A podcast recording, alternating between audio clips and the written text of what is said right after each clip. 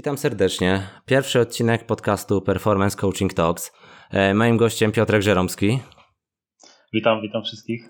E, Piotrek Żeromski, fizjoterapeuta i trener e, przygotowania motorycznego w zespole Polkowic, triumfatora Energii Basket Liga, Pucharu Polski, Super Pucharu Polski i Zaszczytne, wysokie miejsce w Eurocupie. E, dopiero przegrana z Walencją, poprzednim mistrzem Eurocupu, e, sprawiła, że niestety w poprzednim sezonie ta e, passa zwycięstw się zatrzymała. To, co warto powiedzieć a propos zespołu z Polkowic, to to, że w naszej polskiej rodzimej lidze zespół Piotra odnotował tylko dwie porażki. W Pucharze Polski bez żadnej przegranej. No i tak jak wspomniałem wcześniej w Eurocupie, wyjście z grupy e, i dopiero przegrana z utytułowanym hiszpańskim zespołem. E, jeszcze raz witaj Piotrek, dziękuję, że przyjąłeś zaproszenie. Cześć, cześć. cześć. Powiedz mi, e, jak spędziłeś ostatnie dni? Z tego co wiem, wróciłeś z Majorki? Byliśmy w Majorce na, na turnieju takim towarzyskim. Jesteśmy w trakcie przygotowań do sezonu, więc sporo mamy wyjazdów na razie. Powiedz mi, kiedy, kiedy startują rozgrywki? E, z tego co kojarzę, z około 10 października, ale nie jestem w stanie Ci powiedzieć dokładnej daty, bo no nie na to tak e, zupełnie szczegółowo. Wiem, że mamy chyba 5 mamy Super Puchar Polski, 5 e, października, a potem teoretycznie tydzień później startuje liga. Natomiast tam są jeszcze jakieś takie poprzesuwane mecze, więc nie jestem w stanie Ci powiedzieć, kiedy my startujemy. Od kiedy się przygotowujecie do sezonu? Bo wiem, że to jest bardzo specyficzne w koszykówce. Ten off-season jest e, dość pasywny, potem e, zawodniczki w Twoim przypadku zjeżdżają się do klubu, czy, czy kadra już jest kompletna? Kadra jeszcze nie jest kompletna. Mamy jeszcze trzy osoby, które mają się, się u nas zjawić w najbliższych miesiącach. Natomiast no, taki trzon, trzon zespołu właściwie można powiedzieć, że jest już skompletowany. Mamy na chwilę obecną 10 ludzi, więc możemy sobie i dobrze potrenować i, i zagrać kilka dobrych, konstruktywnych spotkań. E, warto jeszcze nadmienić, że Piotrek jest również trenerem przygotowania motorycznego i fizjoterapeutą w seniorskiej kadrze Polski e, koszykówki 3 na 3 kobiet, e, która niedawno wywalczyła brązowy medal Mistrzostw Europy i również zajęła szóste miejsce na świecie podczas Mistrzostw Świata w Belgii. Piotrek, trzy słowa o sobie. Powiedz mi, powiedz nam w zasadzie, E, jak wyglądały ostatnie lata u Ciebie? Jak wygląda Twoje doświadczenie z koszykówką? Jak trafiłeś do Polkowic? E, bo to chyba mm, przede wszystkim będzie ciekawić naszych słuchaczy. E, I przejdziemy sobie już płynnie do takich konkretnych pytań. Okay. chciałbyś, żebym zaczął od zupełnie początku? Mój, począt... mój start w sporcie, mój start w sporcie był na piątym roku studiów. Wtedy zaczynałem w pierwszej lidze koszykówki kobiet w Krakowie, w krakowskiej Politechnice. Notabene z jednym z trenerów, którzy teraz ze mną działają w Politechnice, co tak trochę już odpowiada na to końcowe pytanie, jak trafiłem do Polkowic. Okej. Okay. No to wszystko przez znajomości oczywiście, jak to w polskim sporcie jest klasyczne. Okej, okay. no dobrze, dobrze, dobrze, że dobrze trafiłeś na samym początku. Co się działo pomiędzy, tak, powiedz tak, mi? Tak, tak. No, pomiędzy, jeżeli chodzi o moją karierę w fizjoterapii, zaczynałem od najniższych, znaczy tak w cudzysłowie, najniższych leveli, czyli od szpitala geriatrycznego, potem przez y, pracę w gabinecie na NFZ. No i potem trafiłem do Was, do forum treningu jeszcze wtedy. Dokładnie. O tym zaraz wspomnę. E, kontynuuj Piotrek. No i, no i ta właściwie ta, ta praca w środowisku bardziej trenerskim niż stricte medycznym trochę zmieniła moje podejście w ogóle do tematu człowieka, bo no niestety nasze środowisko fizjoterapeutyczne ma takie dziwne tendencje do, do tego, żeby wszystko robić rękami terapeuty. No i y, jak już zacząłem trochę pracować, trochę bardziej się przyglądać trenerem i, i y, zgłębiać trochę więcej wiedzy w tym konkretnym temacie, no to zorientowałem się, jak dużo benefitów można uzyskać, w ogóle nie dotykając człowieka, a każąc mu robić rzeczy różne.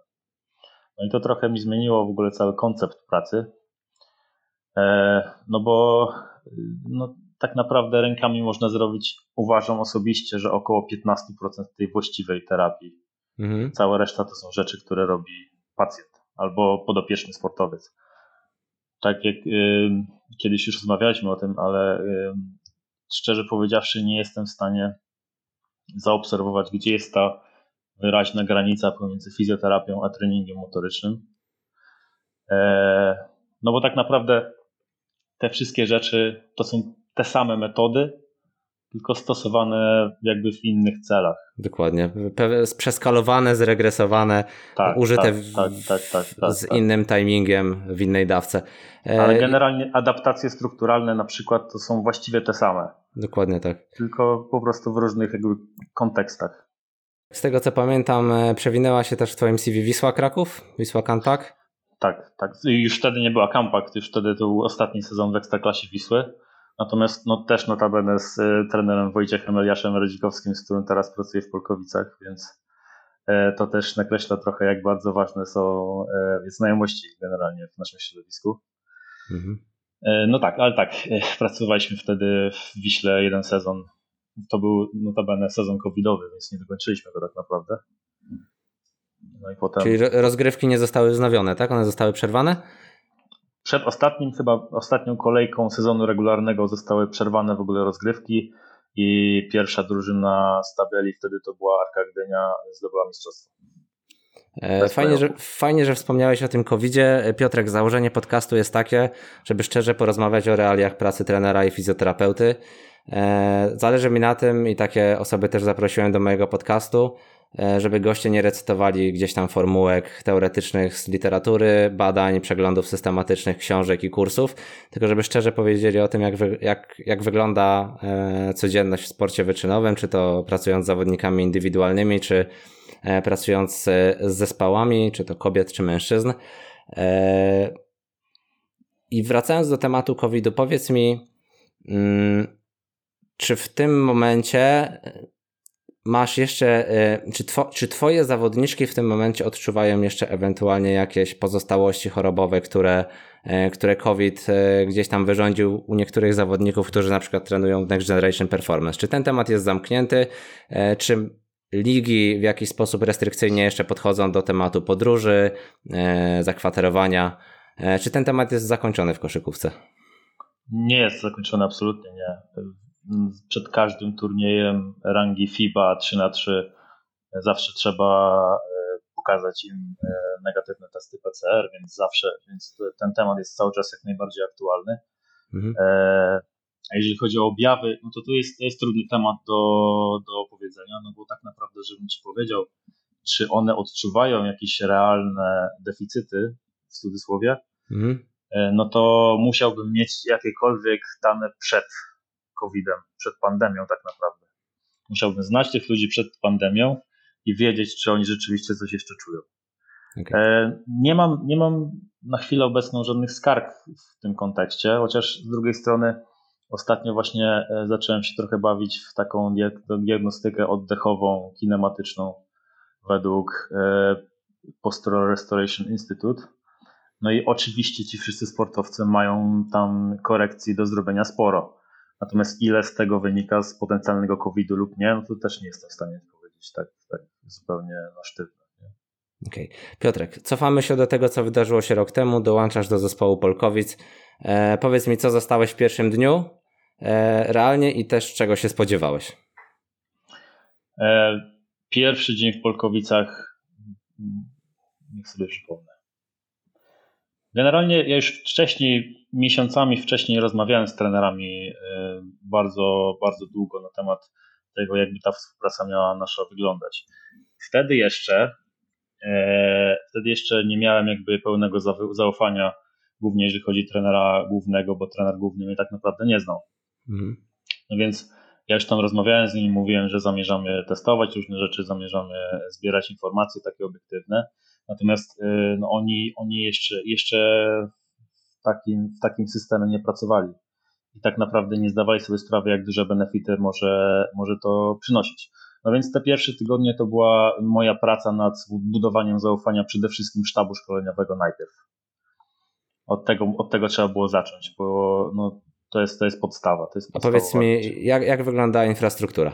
Jaką zostałeś i czy, czy jakieś zmiany tam e, zaszły pod e, E, pod Twoim panowaniem? Tak. No, zaszły bardzo duże zmiany. Przez pierwsze miesiące mieliśmy naprawdę słabą sytuację, jeżeli chodzi o sprzęt stricte siłowy. bo tam było, no tam było bardzo dużo takich maszyn, które były trochę bez sensu w kontekście sportowym. To były takie stare, fitnessiarskie maszyny, mhm. które zardzewiałe. Do tego się na szczęście pozbyliśmy i skompletowaliśmy trochę takiego sprzętu już bardziej, bardziej konstruktywnego, ukierunkowanego pod sport. E, cały czas jeszcze kompletujemy ten sprzęt, bo to nie jest takie, takie proste, żeby na to uzyskać środki w warunkach klubowych. Natomiast zdecydowanie, jeżeli tak sobie przypomnę, jak to wyglądało, jak pierwszy raz przyjechałem do Polkowic, no to to jest niebo ziemia, to, to, to co było kiedyś, to co jest teraz. E, powiedz mi, czego się spodziewałeś, jeżeli chodzi o reakcję zawodniczek? No bo wchodzisz do szatni, gdzie funkcjonuje środowisko kobiet, które grały w WNBA, które grały w Eurocupie, które grały w e, Eurolidze. I wchodzi Piotr, Piotr Żeromski z doświadczeniem w dwóch klubach E, człowiek z wizją, człowiek z pasją, ale strzelam, że większość tych zawodniczek nie pracowała w, e, na takim sprzęcie, w takim systemie, takimi metodami, e, w takim zintegrowany sposób. Powiedz mi, jak to wyglądało od strony szatni, nie tyle co od sztabu szkoleniowego, co od strony oddolnej, czyli zawodniczek? No wiesz, y, to też bardzo długi proces i to jest proces, który cały czas trwa. To nie jest tak, że miesiąc można sobie zbudować pełne zaufanie wszystkich ludzi. Cały czas miewam z tym problemy, cały czas muszę się bardzo wysilać, żeby, żeby to zaufanie budować. Nie do wszystkich to wszystko trafia niestety, bo no, sportowcy mają taką, taką dziwną przypadłość, że nie lubią teorii, nie lubią teoretyków. Więc y, no to czasami, czasami bywa problematyczne. Natomiast y, ci, ci wszyscy ludzie, to jest też, to jest też ciekawa rzecz, bo e, jak do nas przychodzą, na przykład do naszego studia przychodzi sportowiec, to on przychodzi do nas, bo słyszał o nas. A do klubu sportowego przychodzi, bo dostaje tu pieniądze. Więc tak naprawdę zaczyna się będąc zupełnym no-name'em. E, no i trzeba ten, ten, to zaufanie budować zupełnie od zera zawsze. No więc to jest proces, to są miesiące, to są naprawdę miesiące pracy, informowania, pokazywania, tłumaczenia. No niektórych to trafia lepiej, do niektórych słabiej. E, no ale no, trzeba nad tym pracować. Z tego co pamiętam e, z naszych poprzednich rozmów zorganizowałeś nawet jakieś spotkanie, tak? E, gdzie wytłumaczyłeś tak. tak. wszystkie potencjalne elementy, które chciałbyś wdrożyć, tak?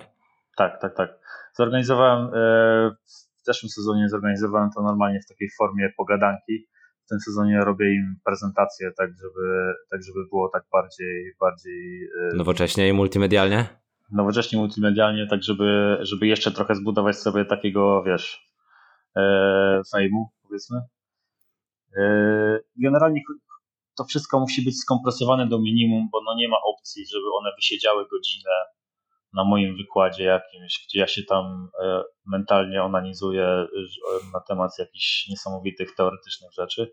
Tylko one mają wiedzieć kilka rzeczy, które będziemy robić i po co je robimy i jakie są z tego korzyści Jasne. i że nie stwarza to ryzyka i tyle. Nie? Opowiedz, jakbyś miał przywołać yy, pierwsze elementy szybko z pamięci, najbardziej kwestionowane yy, zagadnienia i z drugiej strony te, które zostały naj, najcieplej przyjęte, jeżeli chodzi o metodykę treningową. A wiesz co, to jedno i drugie to właściwie jedna rzecz, ta sama.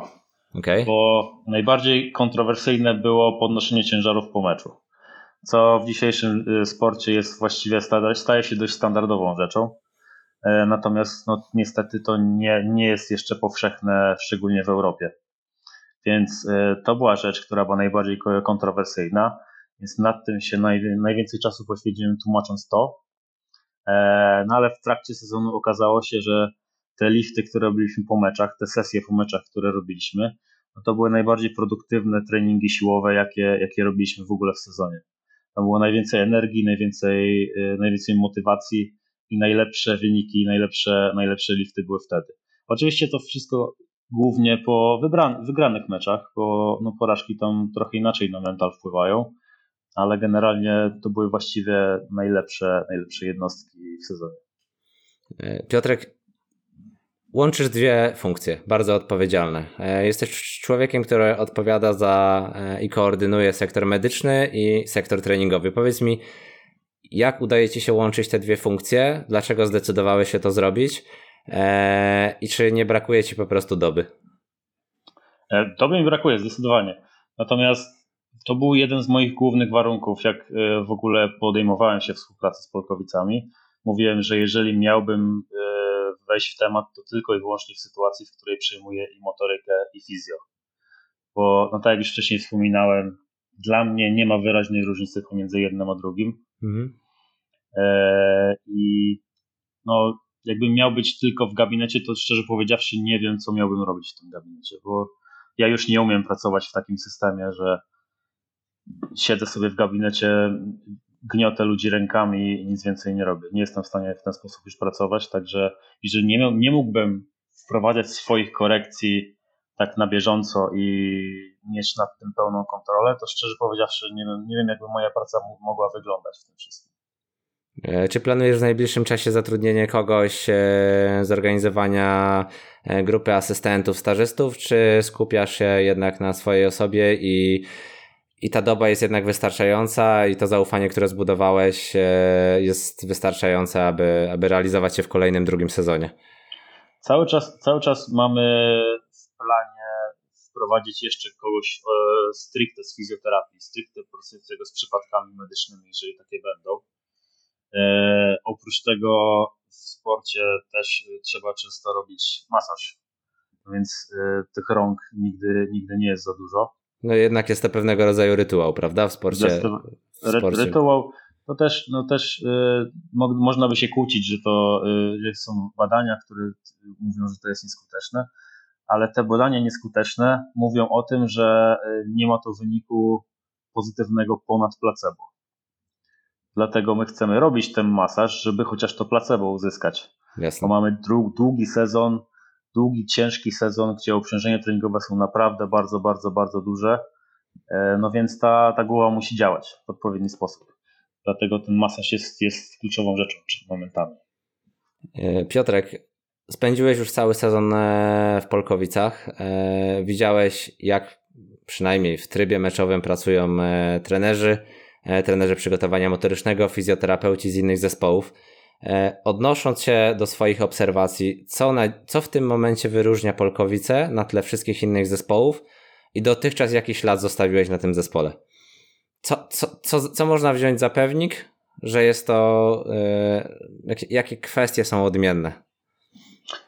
No, szczerze mówiąc, to nie jestem w stanie się dokładnie powiedzieć, bo nie pracowałem w innych klubach i nie znam dokładnie ich systemu pracy. Natomiast śmiem twierdzić, że żaden inny klub nie prowadzi tak dobrej diagnostyki e, biomechanicznej, jaką my prowadzimy na podstawie force plate'ów. Bo no, no raczej nie ma i drugiego klubu, który dysponuje takim sprzętem i raczej nie mają specjalisty, który jest w stanie te dane jakoś dobrze zinterpretować. Natomiast też no, mogę się mylić, ale, ale wątpię, żeby, żeby ktokolwiek robił takie rzeczy w lidze u nas. Jasne. A jak, mia- a jak miałbyś powiedzieć właśnie stricte o tych obserwacjach meczowych, o całym rytuale e, podróży, rozgrzewki, e, metod e, miękkich, jakby języka komunikacji, e, co w tym momencie jest inne? Co da się zaobserwować z punktu widzenia nawet osoby, która siedzi gdzieś daleko na trybunach i obserwuje jeden zespół i drugi zespół? E, no mam, mam takie wrażenie, że cały czas funkcjonuje model, w którym trener główny jest alfa i omega, a wszyscy inni nie wiedzą nic, co no jest bardzo szkodliwe, szczególnie dla zawodników, bo nie da się wiedzieć wszystkiego i trzeba współpracować. Praca w zespole to jest kluczowa rzecz w tym wszystkim, co robimy tutaj. Więc mam takie wrażenie, też nie, nie jestem w stanie Ci powiedzieć na 100%, ale mam takie wrażenie, że cały czas w polskiej lidze funkcjonuje model, gdzie jest head coach, Cała reszta to są ludzie od podawania krzeseł, robienia kawy i tak. Z czego to może wynikać, jak myślisz? To są e, głównie kwestie ekonomiczne? Po prostu kluby w tym momencie nie inwestują w dobrych specjalistów, czy są kwestie edukacyjne? Wątpię. Wątpię. Ja myślę, że to jest takie, takie metaforyczne mierzenie penisów, że y, jest head coach, który pracuje 20 lat i on uważa, że on tylko wie rzeczy. Nikt inny nie umie, nie umie nic innego. Także no ja myślę, że to jest po prostu taki schemat, który zostawał przekazywany e, w sporcie latami i jakoś no nikt się póki co nie, nie może skutecznie z tego, z tego wyzwolić. Przynajmniej to jest taka moja subiektywna obserwacja. Nie chcę tam nikogo wrzucać pod, pod autobus, ale generalnie no tak uważam. Tak uważam, że, że tej pracy w zespołach no raczej nie ma na, na dobrym poziomie w, w polskiej lidze. Takie, takie mam wrażenie. A czego jeszcze Wam brakuje, e, patrząc na to, jak, e, jakie obserwacje e, mogłeś poczynić wyjeżdżając na, do takich krajów, nie wiem, jak Grecja, Francja, Hiszpania, Belgia? Co jeszcze przykuwa Twoją uwagę i co chciałbyś wdrożyć w przyszłym sezonie? Oprócz tych takich kwestii stricte metodycznych, to poruszę na samym końcu, takie pierwsze, jakby takie małe smaczki, które wychwyciłeś gdzieś za granicą? Jest jeszcze coś takiego, co zaimponowało ci w, w jakiś większy sposób? Generalnie tak. Generalnie jest e, infrastruktura e, sama, jeżeli chodzi o obiekty sportowe, no w, w, miejscach, w których my odwiedzaliśmy, jest nieporównywalnie lepsza, niestety, cały czas. Hale, na których mieliśmy przyjemność grać, siłownie na tych halach, generalnie całe, całe obiekty, sprzęt, no niestety póki co je, y, no nie mamy się do, do czego porównywać na razie. To jest myślę, że jedna, jedna z najbardziej rzucających się w oczy kwestii.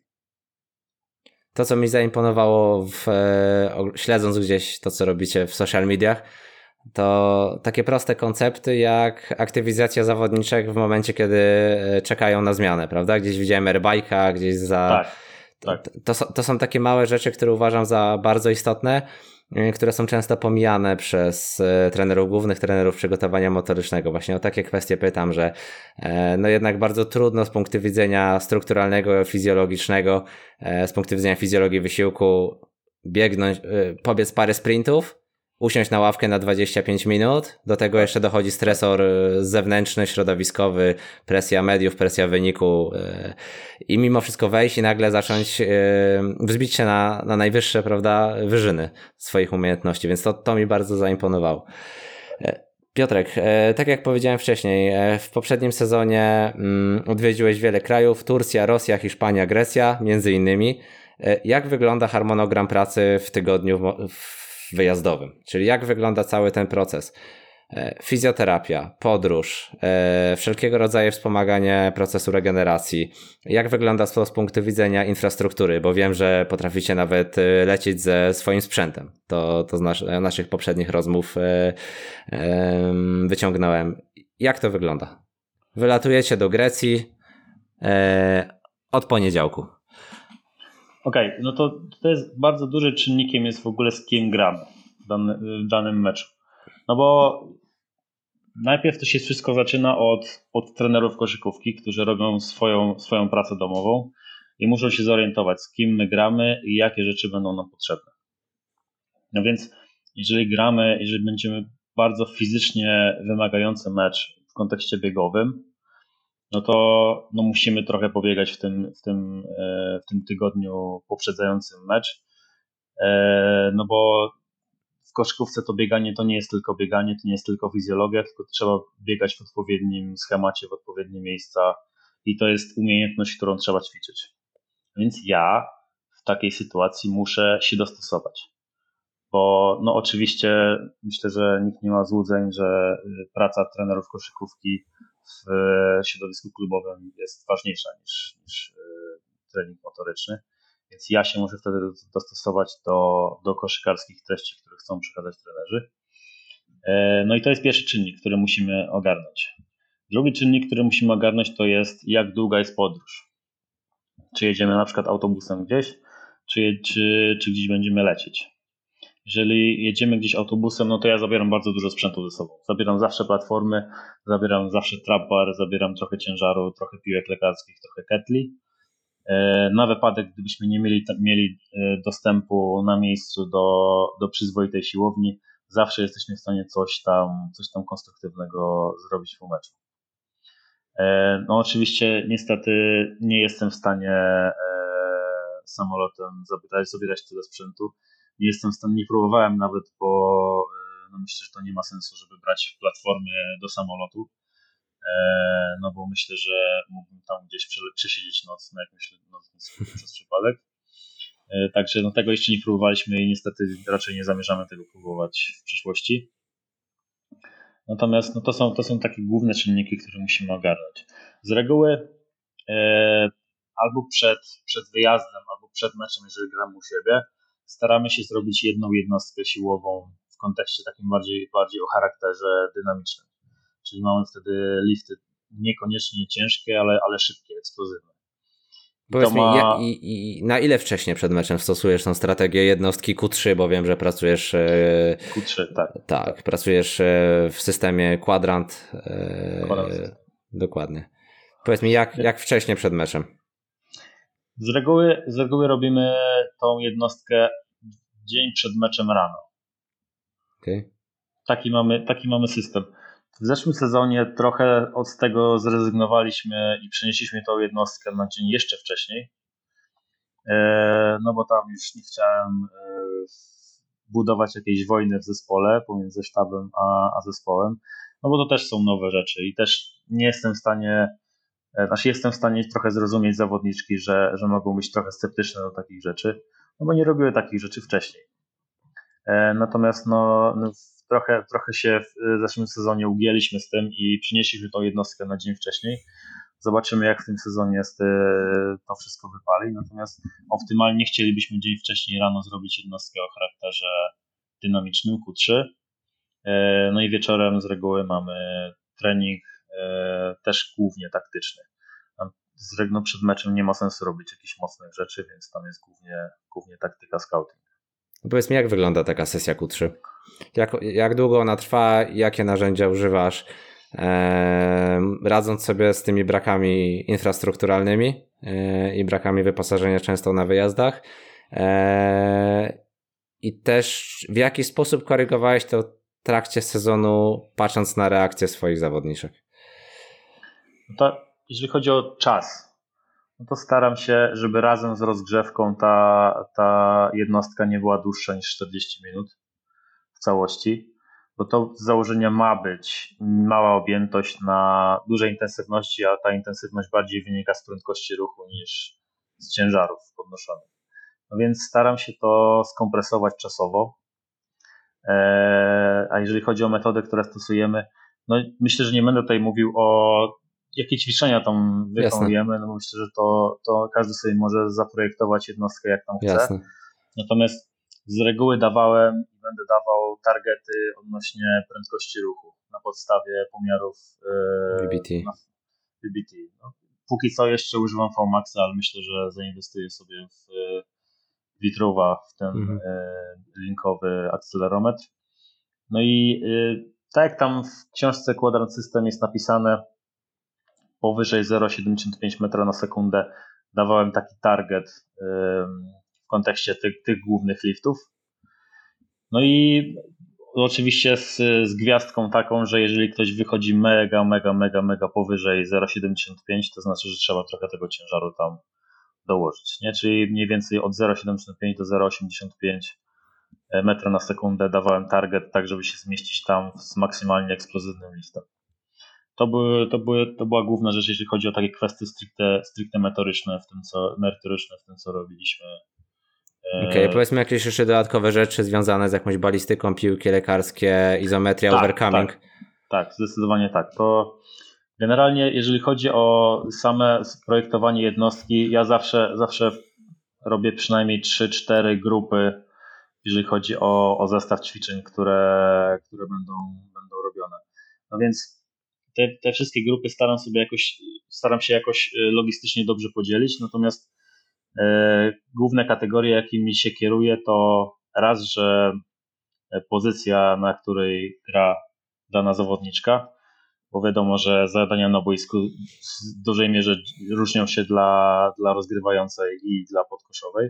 Jasne. Więc to jest, to jest jeden, jeden z głównych czynników. Dwa, poziom zmęczenia na podstawie wyników platform w poprzednim tygodniu to, to, jest, to jest też jeden z czynników, który zawsze muszę brać pod uwagę. Oczywiście też wiek zawodniczki jest dla mnie bardzo ważny w tym wszystkim, bo no, ma swoje przywileje i też e, w przeciwnym kierunku. Super, że poruszasz ten temat, bo ja mam dokładnie takie same obserwacje pracując od dwóch lat e, w sportach walki, głównie w MMA. Widzę, że zupełnie inna tolerancja na wysiłek, inną tolerancją na wysiłek dysponuje Łukasz, który ma 30 lat a zupełnie tak. inną tolerancją Magda, Maciek, którzy mają 23 lata. I ta przepaść jest czasami, e, no dosłownie ogromna. E, więc, więc fajnie, że poruszasz ten temat, bo jak to wygląda u Ciebie wiekowo w zespole? Jaki, jakie jest spektrum rocznikowe? Są pewnie zawodniczki, które mają 19 lat i te, które mają 36, tak? 19 nie mamy, ale mamy cztery osoby w kategorii U24, U23, przepraszam. I one mają, jedna ma chyba 20, pozostałe mają 22. E, to, to, są, to, są, to jest ta grupa młodych u nas, u nas w zespole. E, a grupa starych no to jest 33, 35, czyli to już jest, to już jest taki wiek bardzo, bardzo solidny, jeżeli chodzi o koszykówkę. Dobra, e, zatrzymaliśmy się na rytuale przedmeczowym, e, jesteśmy dobę przed rozgrywkami. Co się, co się dzieje dalej? Kiedy są ostatnie sesje fizjoterapii?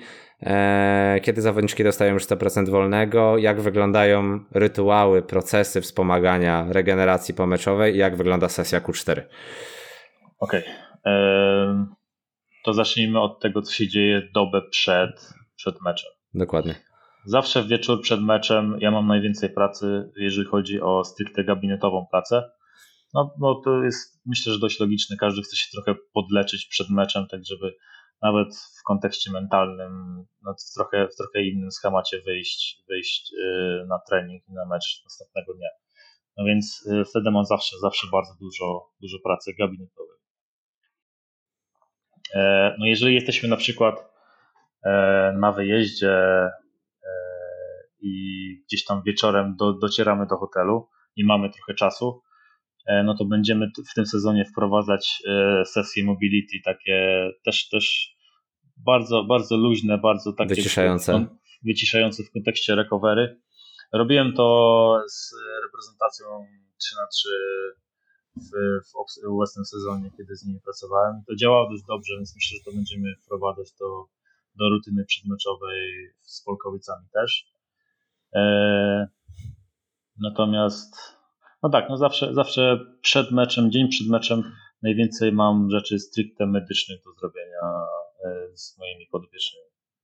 Potem następnego dnia zawsze mamy, zawsze mamy trening przedmeczowy, gdzie ostatnie informacje są przekazywane odnośnie taktyki. Jeżeli jestem w stanie zabrać platformy dynamometryczne na, na konkretny mecz, to wtedy mamy ostatnie przedmeczowe testy. Jakie testy wykonujesz, biorąc pod uwagę, że pewnie masz dostępnych 10 minut? Tak, no mam dostępnych łącznie 20 minut, więc rozgrzewka trwa około 10 i potem mam testy. Robimy zwykły CMJ, kilka prób, tak 3-4 do czasami 5 prób CMJ. Eee, nic więcej, tam się nie bawię w żadne drop jumpy, żadne rebound, chociaż myślę, że można by było to wprowadzać. Natomiast no, chcę mieć jak najwięcej danych, jeżeli chodzi o ten główny test, który zawsze robimy wszędzie. Jasne. Więc e, to jest, to jest, jeżeli jesteśmy w stanie zabrać ten sprzęt, to to jest też element rutyny przedmeczowej.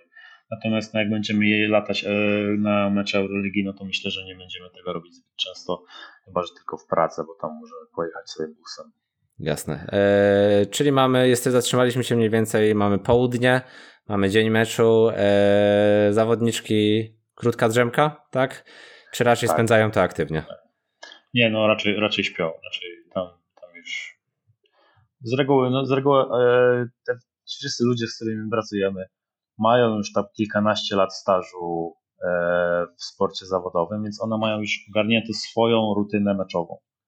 Czyli większość z nich ma jakąś drzemkę, większość z nich jeszcze w międzyczasie idzie na jakąś kawę, ale generalnie to są, to są już takie mega spokojne, chillowe rzeczy, które każda sobie robi na swój sposób mają być gotowe potem na, na mecz.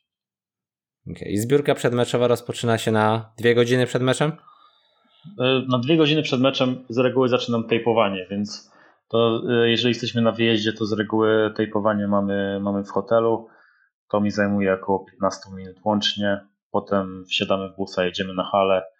No i tam już są e, pozostałe rzeczy typu, typu już stricte odprawa przedmeczowa trenerska, potem moja część, potem rozgrzewka stricte koszykarska. Niektóre z naszych zawodniczek mają trochę inną rutynę meczową. Mianowicie wchodzą sobie w trening rzutowy e, na jeszcze przed w ogóle rozgrzewką taką normalną naszą koszykarską. No więc yy, u nich to trochę inaczej wygląda z mojej strony, no bo ja muszę z e, tejpowaniem na przykład poczekać trochę, trochę dłużej i tejpować tam już na hali. Natomiast to są indywidualne przypadki, to nie jest, nie jest schemat wszystkich. Jeżeli chodzi o tą rutynę, nie wiem jakie ty masz doświadczenia w tym, z, z tymi rzeczami, natomiast rutyna powiem ci. Powiem ci, że mam tak różne doświadczenia i E, I tak naprawdę doceniam to, że ktoś wychodzi z indywidualną propozycją i czuje, że, że są jakieś e, specjalne właśnie rytuały, specjalne zachowania, które gwarantują mu albo spokój, albo pobudzenie. No, dla przykładu, e, mój wyjazd do San Diego na UFC. Mm -hmm. e, jakby jestem pełen podziwu, jak Łukasz zachowywał się przed walką. To była medytacja. Weszliśmy do szatni po prawej Amanda Nunes, mhm. legenda. To, legenda. Topowi zawodnicy, Łukasz wchodzi, dzień dobry, jestem tu pierwszy raz, zakłada słuchawki na uszy, medytuje z zamkniętymi oczami bez ruchu. E, jak Łukasz zachowywał się podczas Fight Weeku, e, rozwiązując jakieś, nie wiem, grając w jakieś gry na telefonie, rozwiązu- to oczywiście też wskazanie od psychologa sportowego, to w jaki sposób on w ogóle odwracał w bardzo inteligentny sposób uwagę od presji meczu.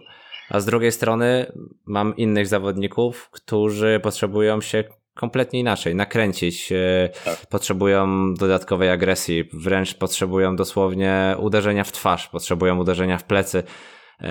I chyba najlepszym przykładem było to, że na cztery dni przed, przed UFC San Diego byłem na Dana White Contender Series w Las Vegas z Karoliną Wójcik i Karolina jest taką zawodniczką, która okej, okay, potrzebuje jakby wzniecić tą agresję, ale oczywiście w kontrolowany sposób.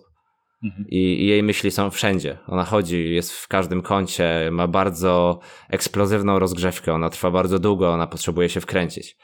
E, więc rzeczywiście, biorąc pod uwagę to, co mówisz, e, też popieram, żeby nie wchodzić tak mocno z butami do życia zawodników, bo oni doskonale wiedzą, jeżeli tak. są doświadczeni, e, jakie rytuały są dla nich najlepsze, prawda?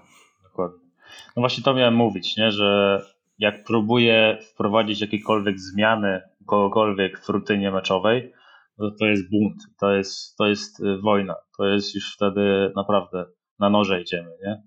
Oczywiście próbowałem to zrobić. Próbowałem to zrobić, bo widziałem u niektórych takie tendencje trochę e, w cudzysłowie samodestruktywne w tej rutynie przedmeczowej, to znaczy bardziej niż wprowadzać się w e, aktywność fizyczną tam było więcej patrzenia w telefon i tak dalej. No okej, okay, no to są takie rzeczy, które, które są oczywiste. No więc właśnie, no więc, natomiast wiesz, natomiast to się spotkało z ogromnym buntem, no i niewiele zostało zmienione w tym wszystkim. Ja nie jestem w stanie na nikim wymusić zmian, jeżeli chodzi o to. E, no także wiesz, także to jest trudny temat. To jest mega trudny temat, bo to jest już, wchodzimy tutaj w psychosomatykę. E, jeżeli coś na kogoś działa w konkretny sposób, i zmiana w trakcie sezonu takich, takich schematów no może być destrukcyjna, albo może być wręcz przeciwnie, może być bardzo pozytywna. No ale to, to jest to, o czym mówisz. No, jeżeli my w jakiś sposób ingerujemy w te rytuały przed walką, e, przed, nie wiem, meczem, no to wprowadzamy je na minimum dwa miesiące wcześniej przed, e, przed treningowo, tak. po prostu, przed tak. treningowo. Tak. Tak, e, tak. I tak było z protokołem Mobility, i tak było z całą rozgrzewką dla Łukasza, i tak było nawet z ćwiczeniami oddechowymi dla Łukasza, które stosowaliśmy, bo tam była i zabawa bezdechami, imitująca częstotliwość oddechu w strefie beztlenowej, w której będzie się poruszał w trakcie, mhm. w trakcie walki. Więc to wszystko zostało przetestowane i przed sparingami, i przed, i przed treningami i, i, gdzieś nam zadziałało. Mimo, że ta walka była w, oficjalnie przegrana, a w oczach wszystkich wygrana. Nie, to była wygrana walka. To była tak. wygrana walka i nikt nie ma co do tego wątpliwości. To, no to jesteśmy zadowoleni. Po prostu jesteśmy zadowoleni. E, Piotrek, rozpoczyna się mecz, e, skończyła się rozgrzewka. Nadzorujesz e, szczególnie medycznie, tak? Czy prowadzisz, powiedz mi, czy prowadzisz rozgrzewki w trakcie mm, meczu dla zawodniczek, które będą wchodzić na parkiet? Tak, tak, tylko to jest, to jest trudne w moim przypadku, bo e, mam e, masę innych obowiązków, płać. Zawsze mi to trochę mało ambitnie, ale to są rzeczy, które jak robię, to wiem, że mam zdrowy zespół, bo nie muszę robić innych rzeczy. Mianowicie muszę poda podawać wodę odpowiednim ludziom, podawać ręczniki odpowiednim ludziom, czy jakieś tam jeszcze, e, jeszcze narzutki, czy coś. Jasne. To są rzeczy, które, które może ktoś Wiesz, się zaśmieć, że podawanie wody to mój zawód, ale, ale... To, to, są, to wynika tylko z braku doświadczenia tych osób, bo ja, no też, wycho- ja też wychodzę z założenia, że trzeba zawodnika maksymalnie odciążać w tych chwilach. Maksymalnie, no nawet z takich błahych no rzeczy jak podanie wody. No e, więc ja to w 100% rozumiem. No więc ja muszę te wszystkie rzeczy zrobić, a do tego jeszcze y, przeprowadzić u kogoś rozgrzewkę. Stąd właśnie był ten pomysł airbike'a. Okay. Bo wtedy mogę po prostu człowiekowi powiedzieć, wchodzisz na airbike, robisz to przez tyle sekund, to przez tyle sekund, to przez tyle sekund, trzy, cztery serie, potem zrobisz sobie kilka reverse lunge'y, kilka jakichś tam skoków czy czegoś i, i jesteś gotowa, wchodzisz, wchodzisz do gry. I wtedy mam względną pewność, że no tam się niewiele może wydarzyć, okay. jeżeli chodzi o jakąś, jakąś tam ewentualną kontuzję. Natomiast no tam w trakcie meczu do zrobienia jest sporo. Chociaż nie jest to jakaś mega rozwijająca i mega intelektualna praca, to do zrobienia jest, jest dość dużo. Szczególnie, że jestem sam. Okay. Kończy, się, kończy się no. mecz. Co dalej? Po meczu, z reguły po meczu, też wszystko zależy od sytuacji, bo yy, są sytuacje, w których na przykład gramy mecze back to back, więc na bank po pierwszym meczu nie będziemy robić siłowni, bo to nie będzie miało za bardzo sensu. Ewentualnie po drugim meczu, tak robiliśmy w zeszłym roku w playoffach. E, no bo no niestety ta polska liga jest zorganizowana w bardzo ekonomiczny sposób. Playoffy to jest mecz back to back u siebie. W naszym przypadku, jeżeli, jeżeli jesteśmy rankingowo wyżej, potem następnego tygodnia mamy back to back e, na hali przeciwnika no i ewentualnie jeszcze, jeszcze jeden mecz rozstrzygający, bo gramy do trzech zwycięstw.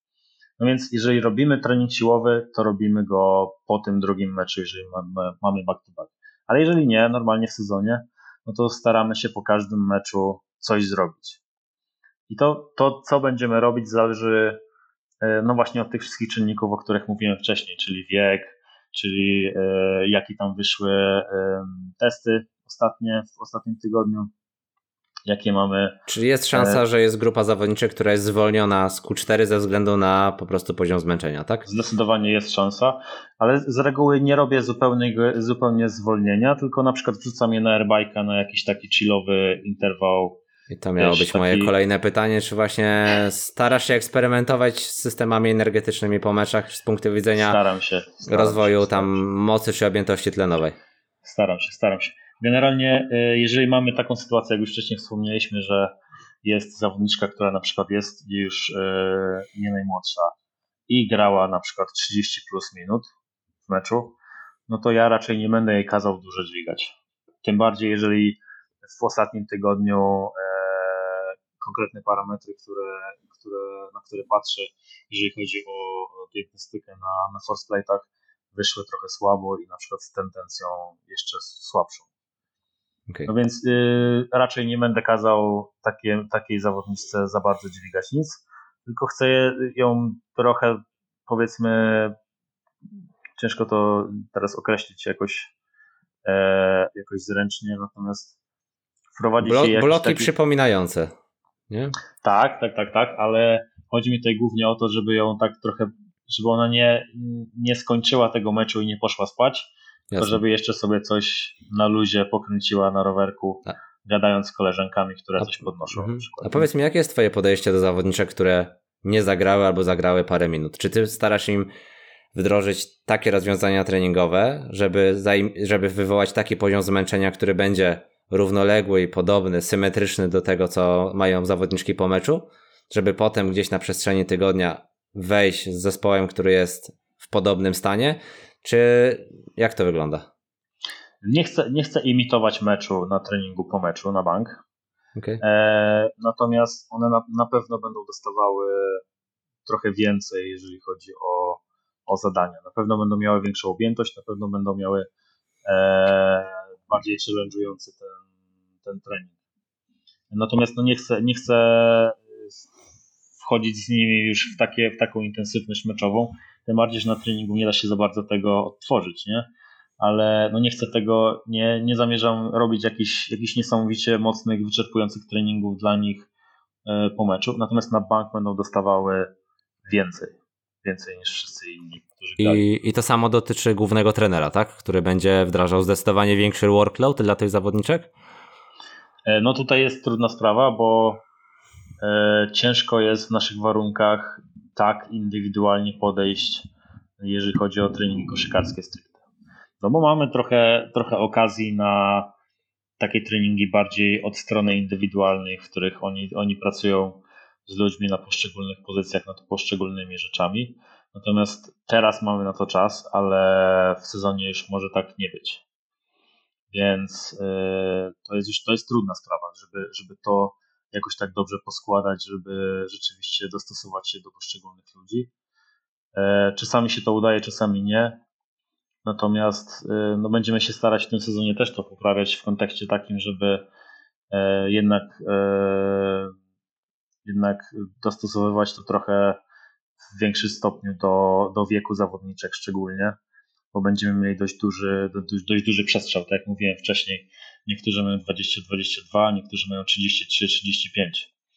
No więc to jest, e, no to jest spora, spora różnica i tam e, no będziemy musieli to jakoś sobie to logistycznie ogarnąć. Tylko, że to wiesz, to jest trudne, to jest mega trudne, bo to zależy od każdego tygodnia, każdy tydzień jest inny. Nie jestem w stanie e, złapać żadnego rytmu, nie jestem w stanie teraz tego wszystkiego rozpisywać, bo, no bo nie wiem, bo jeszcze nie mam. I, i to, jest, I to jest, wiesz, i to jest Piotrek yy, odpowiedź, którą oczekuję właśnie.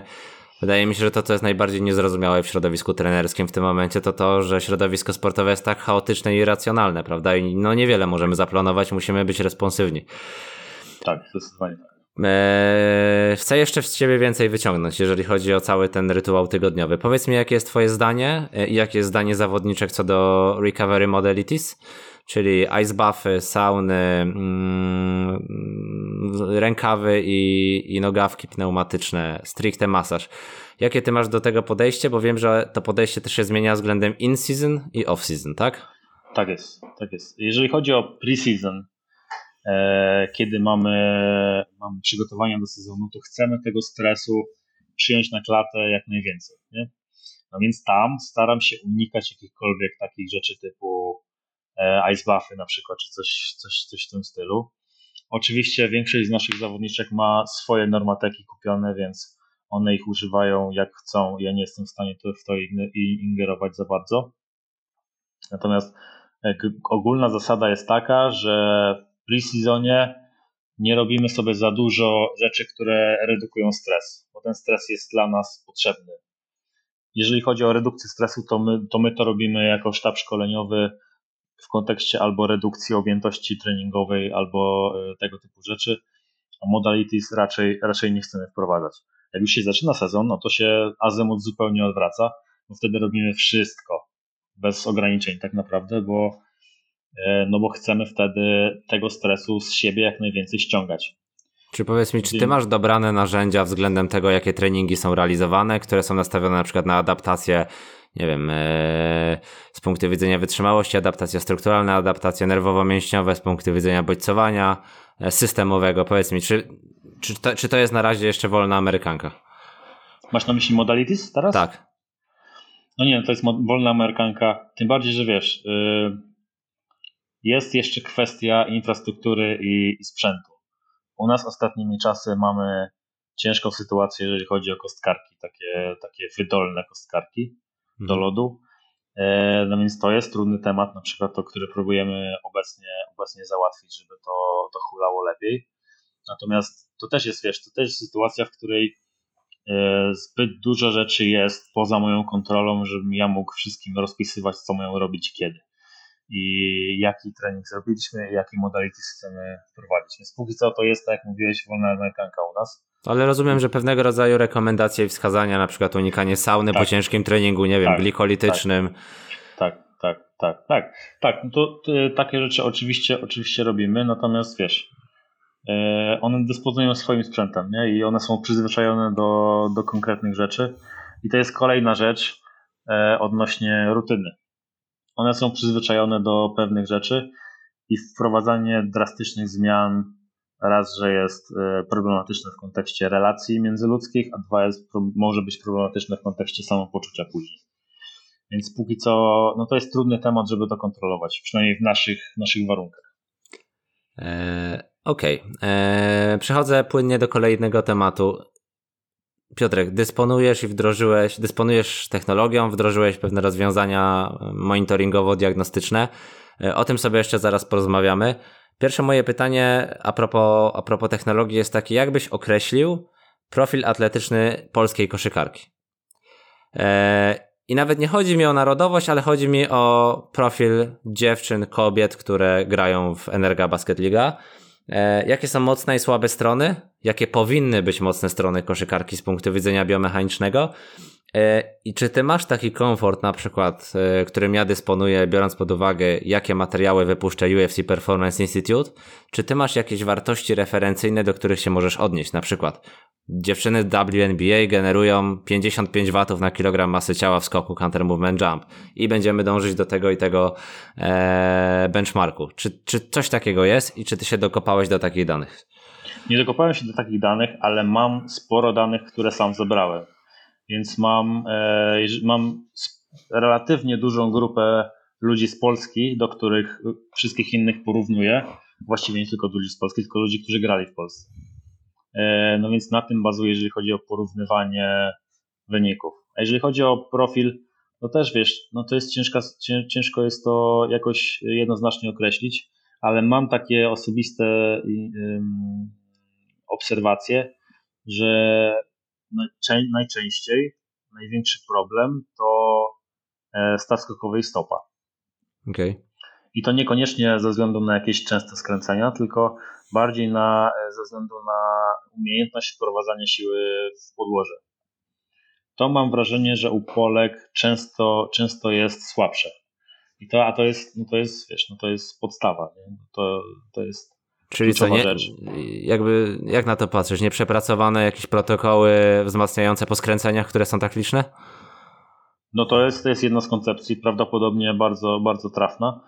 E, mam wrażenie, że treningi motoryczne, e, takie, które niektórzy robią, a niektórzy w ogóle nie robią e, w off-seasonie, nie są ukierunkowane precyzyjnie na rzeczy, które, które są potrzebne. Mam wrażenie, że wiesz, no myślę, że pracujemy już z tymi danymi chwilkę, ty i ja, e, i wiemy, że prowadzenie treningu bez jakichkolwiek pomiarów obiektywnych, to jest, to jest tak trochę jakbyś grał w darta z zawiązanymi oczami. No dokładnie tak. Że generalnie kierunek rzutu jest spoko, ale precyzja jest słaba, nie? Więc ja mam wrażenie, że tego nie ma i jeżeli już ktoś nad sobą pracuje w off-seasonie, to ta praca jest trochę za mało e, precyzyjna. Natomiast okay. wiesz, ja to mówię na podstawie tak dwudziestu kilku ludzi z, samej, z Polski, nie? No więc nie jestem w stanie ci powiedzieć, czy to rzeczywiście tak jest u wszystkich. Co jest, jest grupa polskich koszykarek, którzy naprawdę rzetelnie, bardzo dobrze nad sobą pracują. No a niestety jest też grupa, która w ogóle nie robi nic, jeżeli chodzi o off-season sam, nie?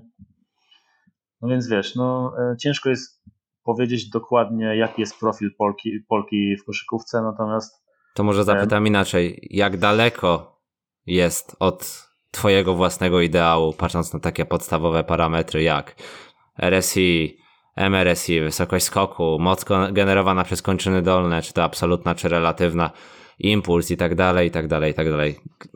Mm, peak force e, w teście izometrycznym. Jak według ciebie, gdzie jest, jak, jak, jak duża jest ta przepaść jeszcze, jeżeli to w ogóle jest przepaść? No to też jest bardzo indywidualna rzecz, bo niektórzy, niektórzy, e, niektóre zawodniczki z Polski no naprawdę są niesamowitymi zwierzakami, jeżeli chodzi o wszystkie inne, które testowałem ze Stanów na przykład, czy z innych krajów.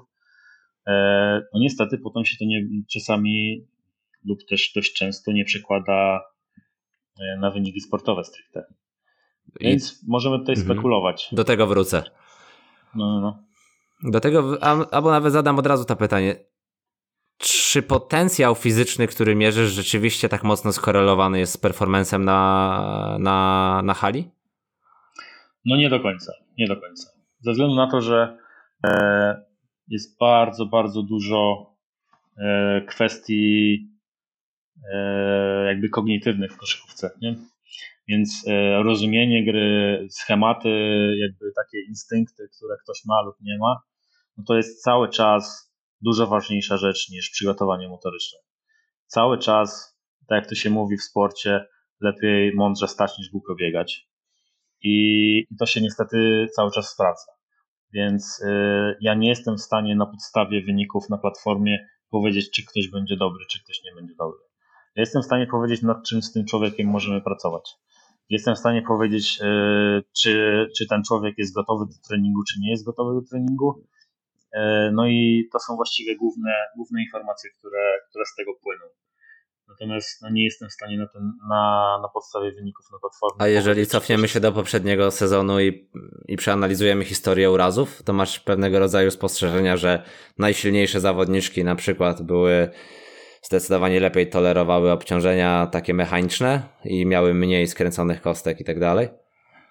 E, wątpię, żeby była jakaś e, bezpośrednia korelacja. Na, na podstawie ludzi, których testowałem w zeszłym sezonie. Bo mieliśmy, wiesz, mieliśmy ludzi z, e, z chronicznymi przypadłościami medycznymi, no to u nich te wyniki były czasami naprawdę bardzo słabe, ale potem się okazywało, że, że dobrze grają. I na odwrót. Mieliśmy ludzi, którzy no, byli mega zwierzakami, jeżeli chodzi o wyniki stricte na platformach, a potem się to e, w koszykówkę nie, nie przekładało. Nie? No ale popatrz, można by było się teraz odnieść, ktoś kto nas słucha powie, no i po co wam to wszystko, jeżeli to, to nie jest tak mocno związane? To jest, mogłoby być takie hipotetyczne pytanie. Więc chciałbym, żebyś odniósł się do tego, o czym kiedyś rozmawialiśmy na naszym szkoleniu wewnętrznym w NGP, jak mocno zawodniczki zjeżdżają z performance'u przez zmęczenie w trakcie sezonu, e, żebyś przywołał te case study, bo one są no, absolutnie imponujące. Jak wskaźniki asymetrii, jak wskaźniki performance'u maleją na przestrzeni e, rundy zasadniczej playoffów, e, czy jeszcze gorzej, patrząc na jakieś tam moje małe doświadczenie z korzykówki w pracy indywidualnej, kiedy wchodzi w ogóle kadra narodowa, kiedy nie mamy nad tym kontroli. Tak, tak. tak. No to są, to są ciekawe zagadnienia. Czy mógłbyś e, przywołać jakieś dwa, dwie, dwie, dwa, trzy case study, które siedzą ci w głowie, biorąc pod uwagę, jak zmęczenie zdewastowało performance na przestrzeni paru miesięcy? E, no tak, no, najbardziej jaskrawy przykład to jest e, zawodniczka, która miała chroniczną tendinopatię rozciągnięć podeszwowych i była u nas. I no i to jest wiesz, to jest też, też ciekawe, bo robimy inicjalny test, teoretycznie po to, żeby wychwycić człowieka z dysfunkcją, ale jak ten człowiek dwa tygodnie wcześniej nic nie robił, to on jest bezbólowy, przychodzi i skacze. I skacze dobrze. Eee, no i wiesz, no i, no i nie wychwyciłem tego. A tam była naprawdę, naprawdę ciężka sytuacja, jeżeli chodzi o te rozciągnięcia podeszwowe. I z tygodnia na tydzień było coraz, coraz, coraz, coraz gorzej. Generalnie, jak tak patrzyłem generalnie na te, na te wyniki z całego sezonu, to ona maksymalnie jak było i w sezonie już, w głębokim sezonie, najlepsze jej wyniki to było mniej więcej 80-85% pierwszego inicjalnego testu. Okay. Czyli ona stopniowo, stopniowo się degenerowała, jeżeli chodzi o swój performance. To się oczywiście wiązało z e, mega ogromnymi dolegliwościami bólowymi. E, no i to, to była ciężka, ciężka współpraca z nią, nie? bo to też potem dochodzi w tym wszystkim frustracja i tam no bywało dość, dość, e, dość, dość ciężko. Jedno z moich ostatnich głównych pytań, e, bo gdzieś już dobiega godzina naszej rozmowy, to co mnie najbardziej interesuje. Brak bezpośredniej kontroli w pre-sezonie, w off-seasonie. W pre-sezonie masz często zespół nie jest kompletny. Tak jak rozmawialiśmy przed rozpoczęciem podcastu, jedna zawodniczka dolatuje na przykład w listopadzie. Eee, brak czasu na zastosowanie takiej objętości treningowej, którą byśmy sobie życzyli. Każd praktycznie każda zawodniczka z ogromną historią urazów, szczególnie przeciążeniowych, gdzie proces popra poprawnie przeprowadzony proces e, terapeutyczny powinien trwać, nie wiem, 6, 9, 12 miesięcy, jak to wszystko ogarnąć w trakcie sezonu. Tom boli, tutaj tendinopatia więzadła właściwego rzepki, tu pozerwany Achillesie, tu rozcięgno podeszwowe, tu biodro do wymiany. Powiedz mi, jakie ty masz dzisiaj narzędzia w Polkowicach, żeby uśmierzać ból, redukować go do poziomu, który jest akceptowalny e, jak zarządzasz obciążeniem treningowym, czy niektóre zawodniczki są wyłączane z niektórych sesji, ściągane z niektórych sesji. To mnie bardzo ciekawi. Chciałbym, żeby to było naprawdę rozwinięte przez Ciebie. Okej, okay. no to pierwsza rzecz, którą musimy sobie zdać sprawę, to w warunkach in-season nie jesteśmy w stanie przeprowadzić adaptacji strukturalnej, takiej leczniczej. W warunkach in-season robimy zaleczanie. Zaleczanie, redukcję bólu e, i niewiele więcej jesteśmy w stanie zrobić, chyba że ściągamy kogoś w ogóle z treningu. E, no i to jest bardzo, bardzo, bardzo trudne pytanie, no bo każdy się przygotowuje lub nie w off-seasonie, jak tam, e, jak tam chce. Niektórzy robią naprawdę bardzo, bardzo solidną robotę, tak jak e, jedna, która do nas dojechała z zeszłego sezonu, od razu na, na dzień dobry zrobiła personal best, jeżeli chodzi o, o wyniki na platformie i to się póki co w ogóle nie, nie spada, a nawet trochę rośnie, więc to jest bardzo, bardzo pozytywna, pozytywna rzecz. E, natomiast jeżeli ktoś ma przewlekłe, e, przewlekłe dolegliwości i nie pracuje nad tym w off-seasonie, no to ja mam wtedy pełne ręce roboty no i robię co mogę tak naprawdę. Jak wiesz, wygląda taki proces zaleczania? Przykładowe narzędzia i metody, które stosujesz. Powiem głównie, też, jak to z mojej perspektywy wygląda. Okay, okay. Głównie, głównie pracujemy w warunkach izometrii przedtreningowej. Daję, staram, się to, staram się to e, dostosować intensywnościowo do konkretnego człowieka. Natomiast e, ja zalecam rzeczy, ale one nie zawsze są robione potem. Nie? Bo też nie jestem w stanie tego wszystkiego skontrolować. Ja jestem jeden, mam tutaj do ogarnięcia 10 ludzi naraz. E, natomiast to jest tak już trochę off topic. Wprowadzamy tego typu rzeczy zawsze e, przedtreningowo, tak żeby żeby ten ból trochę uśmierzać. Nie Powiedz mi, jakie masz doświadczenia z okluzją? W takim przypadku próbowałeś, stosowałeś? Nie próbowałem, nie stosowałem, nie mam tego sprzętu. Eee, istnieje szansa, że będziemy to wprowadzać z czasem. Natomiast póki co e, staram się trochę lepiej wychwytywać ludzi, zanim ich zacznie boleć. To znaczy, zainwestowałem w aparat USG i się tego uczę. E, no i zobaczymy, jak, jak, jak mi to pomoże i czy mi to pomoże. To jest jedna z tych rzeczy, które chcę wprowadzić w najbliższym czasie, e, tak żeby lepiej mieć wgląd w stan strukturalny poszczególnych ludzi, którzy do mnie przychodzą na jakiś treatment.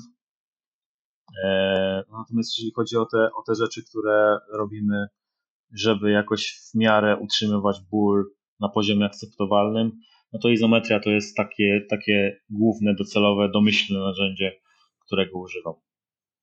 E, powiedz mi, czy głównie manewrujesz objętością w tym przypadku, czyli czasem pod napięciem, czy jednak jest to load?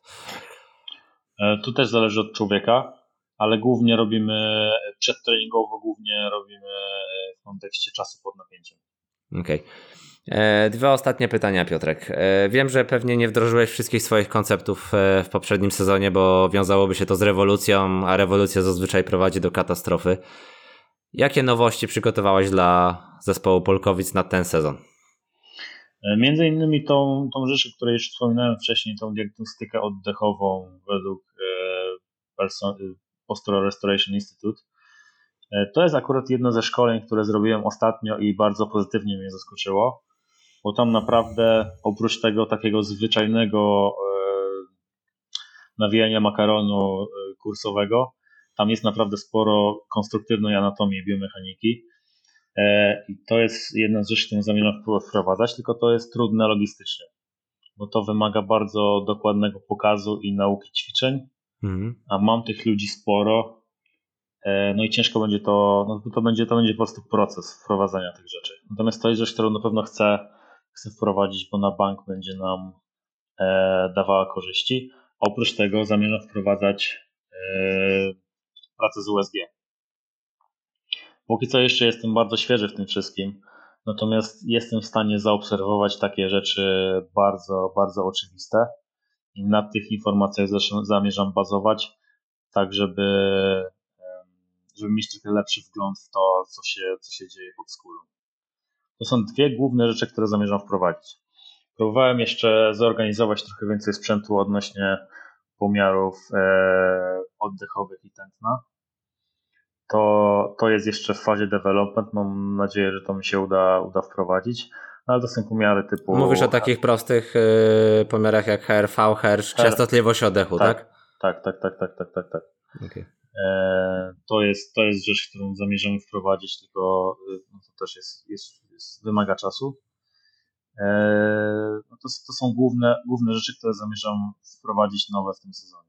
Oprócz tego, że trochę lepiej zamierzam albo zamierzamy prowadzić e, management obciążeń treningowych w kontekście właśnie tych wszystkich czynników, o których wspominałem wcześniej, czyli wiek, testy, tam zadania na boisku i tak Czyli dalej. można powiedzieć, że poprzedni rok to było takie demo tego, co ma się teraz wydarzyć, tak? Faza próbna. Tak, tak, tak, tak. Z mojej strony, bo no chłopaki tam działają w tym swoim koncepcie już trochę dłużej i oni, oni też oczywiście robią update'y i oni też oczywiście robią, robią rzeczy, rzeczy zupełnie inaczej w tym sezonie, dostosowując to wszystko do sytuacji.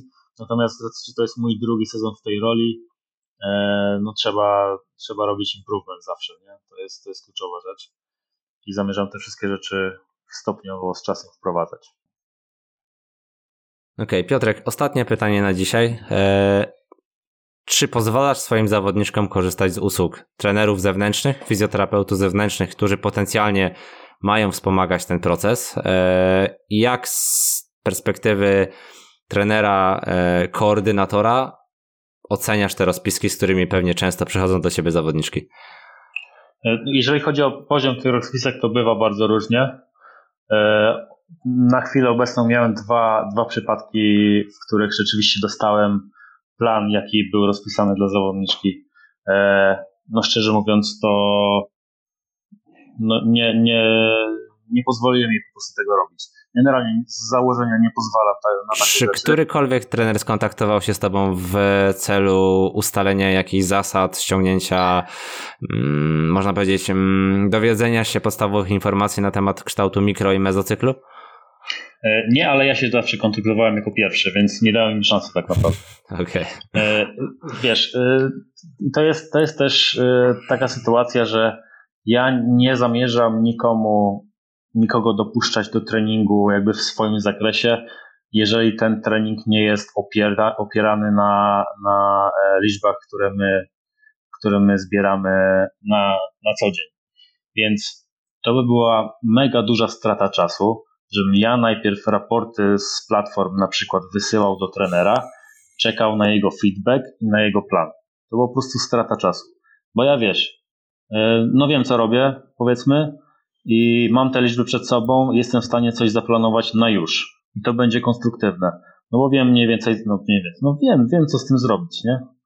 Jakbym miał czekać na, e, na feedback od człowieka, który nie pracuje z tym sprzętem na co dzień, no to Jasne. to jest trochę bez sensu. Więc ja się nie bawię w takie rzeczy. Oczywiście wiesz, to też jest, e, to też nie jest zawsze dobrze odbierane przez zawodniczki, bo one są czasami lojalne wobec swoich tam E, specjalistów, z którymi pracowały wcześniej. Natomiast ja uważam, że to jest strata czasu i to jest potencjalnie szkodliwe, no bo tych ludzi nie ma z nami na co dzień. I nie A. wiedzą, jakie jednostki zrobiliśmy, nie wiedzą, jak, na jakim poziomie zmęczenia jesteśmy i tak dalej. Więc a powiedz mi, czy widzisz różnicę w przygotowaniu do sezonu zawodniczek zagranicznych, a Polek i nawet nie pytam o ich zaangażowanie, ich potencjał fizyczny, tylko pytam po prostu o te metody, które są implementowane dla nich bezpośrednio. Widzę, widzę. E, jeżeli chodzi o stricte nasze pole działania, to no oczywiście najlepsze, najlepiej przygotowane są zawodniczki z USA. Myślę, że tutaj nie ma za bardzo e, niespodzianki w tym. E, a jeżeli chodzi o różnice pomiędzy Ale to też krajami... jeszcze warto po, chyba nadmienić, że one grają Summer League wtedy, prawda? Więc one są cały czas w gazie, tak? To zależy które. Niektóre grają w, NBA, w WNBA, więc one mają tam w ogóle, wiesz, bywa tak, że nie mają off-seasonu czasem, więc to jest ciężka praca dla nich. E, natomiast no, mają jakieś tam ligi takie amatorskie, w których grają, ale mają też tam dobry poziom coachingu. Te kumate, które wiedzą do kogo się zgłosić, okay. no tam naprawdę mają, mają dobre warunki. Nie? I sprzętowe, i merytoryczne pod kątem trenerów. No bo niestety no widzimy, że jest duża przepaść, jeśli chodzi o poziom merytoryczny, taki ogólny trenerów przygotowania motorycznego w Stanach, a, reszta świata. Przynajmniej takie są moje obserwacje. A jeżeli chodzi o porównywanie Europy versus, versus Polska, no to tutaj czasami nawet wypadamy lepiej u niektórych. Przynajmniej jeżeli chodzi o ludzi, których, których ja znam i których ja testowałem i ja widziałem i je sprawdzałem. Patrząc na twoje doświadczenie, chodzi o umiejętności twarde czy kulturę pracy? Co jest tym elementem różnicującym nas e, od, e, od innych? E... Organizacja systemowa, bardziej kwestie sprzężenia wszystkiego do jednej kupy, która się trzyma i jest sensowna i przynosi efekty, e, czy bardziej mowa o takich umiejętnościach, gdzie okej, okay, lepsze, nie wiem, lepsze metody, lepszy dobór taki w mikroskali. Jak ty to widzisz? Co nas najbardziej dzieli? No i oczywiście do mojego pytania yy, załączam też umiejętności miękkie stricte, które uważam są sprzężone ze całym strategicznym myśleniem. No wiesz, ciężko mi yy, jakoś, jakoś jasno odpowiedzieć na to pytanie. Ja myślę, że to jest zbiór czynników zawsze. Bo to też jest, są bardzo indywidualne przypadki. Wiesz, na, nawet pytam o feedback od zawodniczek na zasadzie o, robiłam to w Stanach, albo o, bardzo doceniam twoje zaangażowanie, nikt mi nie poświęcił tyle czasu co ty. Bardziej pytam o takie rzeczy. Co one mówią o całym procesie jeszcze?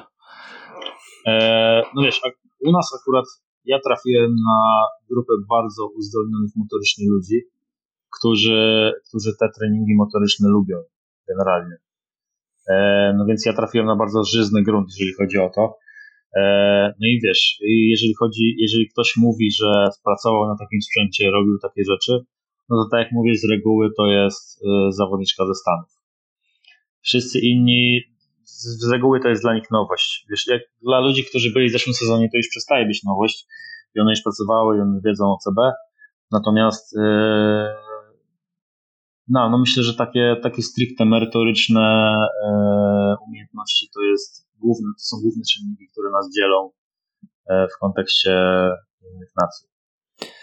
No i tym pozytywnym akcentem, który wspomniałeś. Ale ja mam jeszcze, do, ja mam jeszcze pytanie do, do Ciebie. No. No to bardzo mnie ciekawi Twoja odpowiedź na ten temat. Powiedz mi, e, jaka jest Twoja opinia, czy trener przygotowania motorycznego powinien sam trenować? Czy trener przygotowania motorycznego powinien sam trenować? Tak. E, wiesz co, wiesz, że się nad tym zastanawiam e, od pewnego czasu, ze względu na to, że oczywiście nie mam czasu, żeby, no. żeby, żeby trenować. E, ja mam, ja mam jakby dwojakie spojrzenie powiedziałbym, pierwsza myśl nie. Okay. Jeżeli ma odpowiedni background i wykształcił kompetencje ruchowe i potrafi wykonywać te wszystkie ćwiczenia, potrafi zaprezentować te metody, to uważam, że nie musi być w ciągłym treningu, ale powinien świecić przykładem, jeżeli chodzi o styl bycia. Ale z drugiej strony, e, powiem ci, że ogromny no, wartością dodaną było czasami uczestnictwo moje w sesjach moich zawodników, gdzie ja ich potrafiłem podkręcić i powiedzieć, popatrzcie, gość, który 4 lata nie dźwiga, potrafi usiąść więcej niż wy. I to była największa, to była największa motywacja dla zawodnika, nie wiem, jiu-jitsu czy MMA. Eee, więc staram się coś robić. Eee, może to są metody doraźne, po prostu ciężko mi żyć bez aktywności sportowej. Nawet dzisiaj urwałem 30 minut pomiędzy sesjami treningowymi, ale nie uważam, żeby to było obligatoryjne dla osób, które mają background sportowy, tak jak ja i tak jak ty, bo my mamy te kompetencje ruchowe, żeby to pokazać i za 5 lat też będziemy mieli te kompetencje ruchowe, bo robimy to od 11 lat w moim przypadku. E, mówiąc o pracy w branży, a co dopiero, nie wiem, ruchu, gdzie od ósmego roku życia aktywnie uczestniczę w zajęciach sportowych. No więc ja, ja mam takie obserwacje, że sportowcy bardzo nie lubią teoretyków. Tak. I że jak wiesz, jak, jak widzą, że na co dzień to nie tylko mówisz, że trzeba, że trzeba ćwiczyć, tylko ty to robisz, to budujesz sobie u nich trochę jeszcze dodatkowego zaufania. Ja mam takie obserwacje z, e, z tutaj z Polkowic, bo wiesz, ja akurat jestem takim narwańcem, że codziennie dźwigam rano i jak one wszystkie przychodzą na poranny trening, to widzą jak ja kończę trening. E, no i wiesz, i potem te moje słowa odnośnie aktywności fizycznej, generalnie wiesz, e, podnoszenia ciężarów lub generalnie recovery, to już przestają być takie puste słowa, gościa, który tylko zna teorię, a, a nie robi nic z tą teorią. W 100% nie? się zgadzamy. Pojechaliśmy na Mistrzostwa Polskie MMA do, do Warszawy na dużą imprezę, która była jakby turniejem kwalifikacyjnym do Mistrzostw Europy, które rozpoczynają się za dwa tygodnie. E, I pierwszą rzecz, którą zrobiłem, to poszedłem do hotelowej siłowni zrobić interwały na rowerze, a później z moim zawodnikiem w cudzysłowie robiłem wagę w saunie Mhm. E, I po prostu uczestniczyłem w, z nim w tym całym procesie, który jest dość trudny, jak wiesz, jeżeli chodzi o zbijanie kilogramów. Więc, więc e, zgadzam się w 100%, ale nie, nie mam fioła nie, na tym punkcie. Wiesz, jakby pozwalam sobie na 2-3 tygodnie bez aktywności fizycznej i jest to dalej dla mnie w porządku, bo każdy kolejny rok w branży uświadamia mi, że to jednak 99,9% mojej pracy to jest jednak mój mózg, moja wiedza, moja kreatywność e, i to, co muszę wypracować z punktu widzenia mm, takiej percepcji, sprzężenia, tak, tak jak wcześniej powiedziałem, sprzężenia wszystkich rzeczy i wiem, że kosztuje mnie to bardzo dużo energii, jeżeli miałbym jeszcze zestresować swój organizm mm, przysiadami 180 kg, to potem wstaję i moje HRV to jest 50, e, a HR spoczynkowe 80. E, jestem poza skalą, więc e, balansuję to. No to ja, ja jestem na takim etapie, że jak nie poćwiczę rano, to się źle czuję i, i staję się trochę nieznośny do ludzi. także, także ja zawsze Ale szukam powiedz czegoś mi, do Powiedz mi, co innego robić w Polkowicach? No, to jest, to jest też ciekawe. No, tutaj to jest właściwie szczyt, y, jeżeli chodzi o rozrywkę, jeżeli chodzi o Polko, nie? Domyślam się. Dobra. Ale odnośnie jeszcze jednych z, pie z, pierwszych pytań, bo się zorientowałem, co ja tam powiedziałem teraz. Okej, okay. korekta. Małe sprostowanie. Jak mówiłem o tych trenerach, head coachach, którzy są alfa i omega, nie miałem na myśli naszych trenerów sportowych. Mówię to teraz, bo jak oni tego posłuchają, to potem będę miał przejebane cały sezon. Także wiesz. to, jest ważne, to jest ważne. Powiem ci szczerze, że ja jestem osobą, która e, jest kompletnie poza koszykówką w tym momencie. E, trochę na szczęście mm, mogę śmiało powiedzieć, e, bo gdzieś to nie było środowisko, w którym się potrafiłem odnaleźć, pracując indywidualnie, e, mhm. ale wiele moich znajomych i, i pracuje w męskiej koszykówce i w damskiej i pracuje w sektorze prywatnym i wspomaga koszy, koszykówkę w Polsce. E, I każdy z nich ma to samo zdanie. W Polkowicach robiona jest niesamowita robota przez grono młodych trenerów na czele z Karolem Kowalewskim. E, I zawsze to nazwisko nigdy w życiu nie, nie usłyszałem, żeby to nazwisko było gdzieś tam dookoła z negatywną konotacją wypowiedziane. E, to jest, mówię ci, no mamy naprawdę, jeżeli chodzi o sztab szkoleniowy, mamy to na poziomie europejskim i naprawdę no, nie mogłem lepiej trafić, jeżeli chodzi o trenerów koszykówki.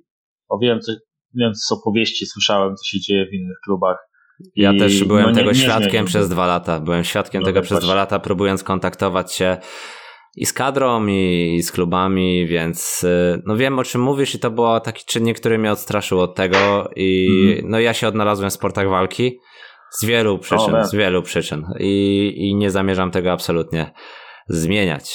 Dziękuję Piotrek. Dzięki wielkie. Dziękuję i e, powodzenia w przyszłym sezonie. E, te wszystkie triumfy z poprzedniego sezonu są ekstremalnie imponujące i myślę, że to jest najlepsze potwierdzenie tego, jaką pracę wykonaliście. E, bo patrząc wstecz na zespół Polkowic, można powiedzieć, że Polkowice są obecnym hegemonem tej ligi, ale wcześniej wcale tak nie było, więc to też nie było tak, że przyszliście wszyscy na, na, na taki grunt, który was do tego predysponował. To, to na pewno ciężka praca, bo specjalnie sprawdzałem to gdzieś tam googlując historię klubu z ostatnich lat. No tak, no ale to też są czynniki takie typu e, poziom ligi samej w sobie. Kiedyś był lepszy. Nie, nie oszukując się, kiedyś była Wisła, która miała kupę kasy, kiedyś były inne kluby, które też stały, stały lepiej finansowo, więc ciężko powiedzieć. Natomiast wiesz, no, Polkowice zawsze były w czołówce, ale nie były, nie były takim dominatorem e, nigdy. Tak naprawdę. Dziękuję jeszcze raz i mam dzięki nadzieję wielkie. do usłyszenia podczas e, dzięki. sequelu. Dziękuję. dzięki, dzięki wielkie.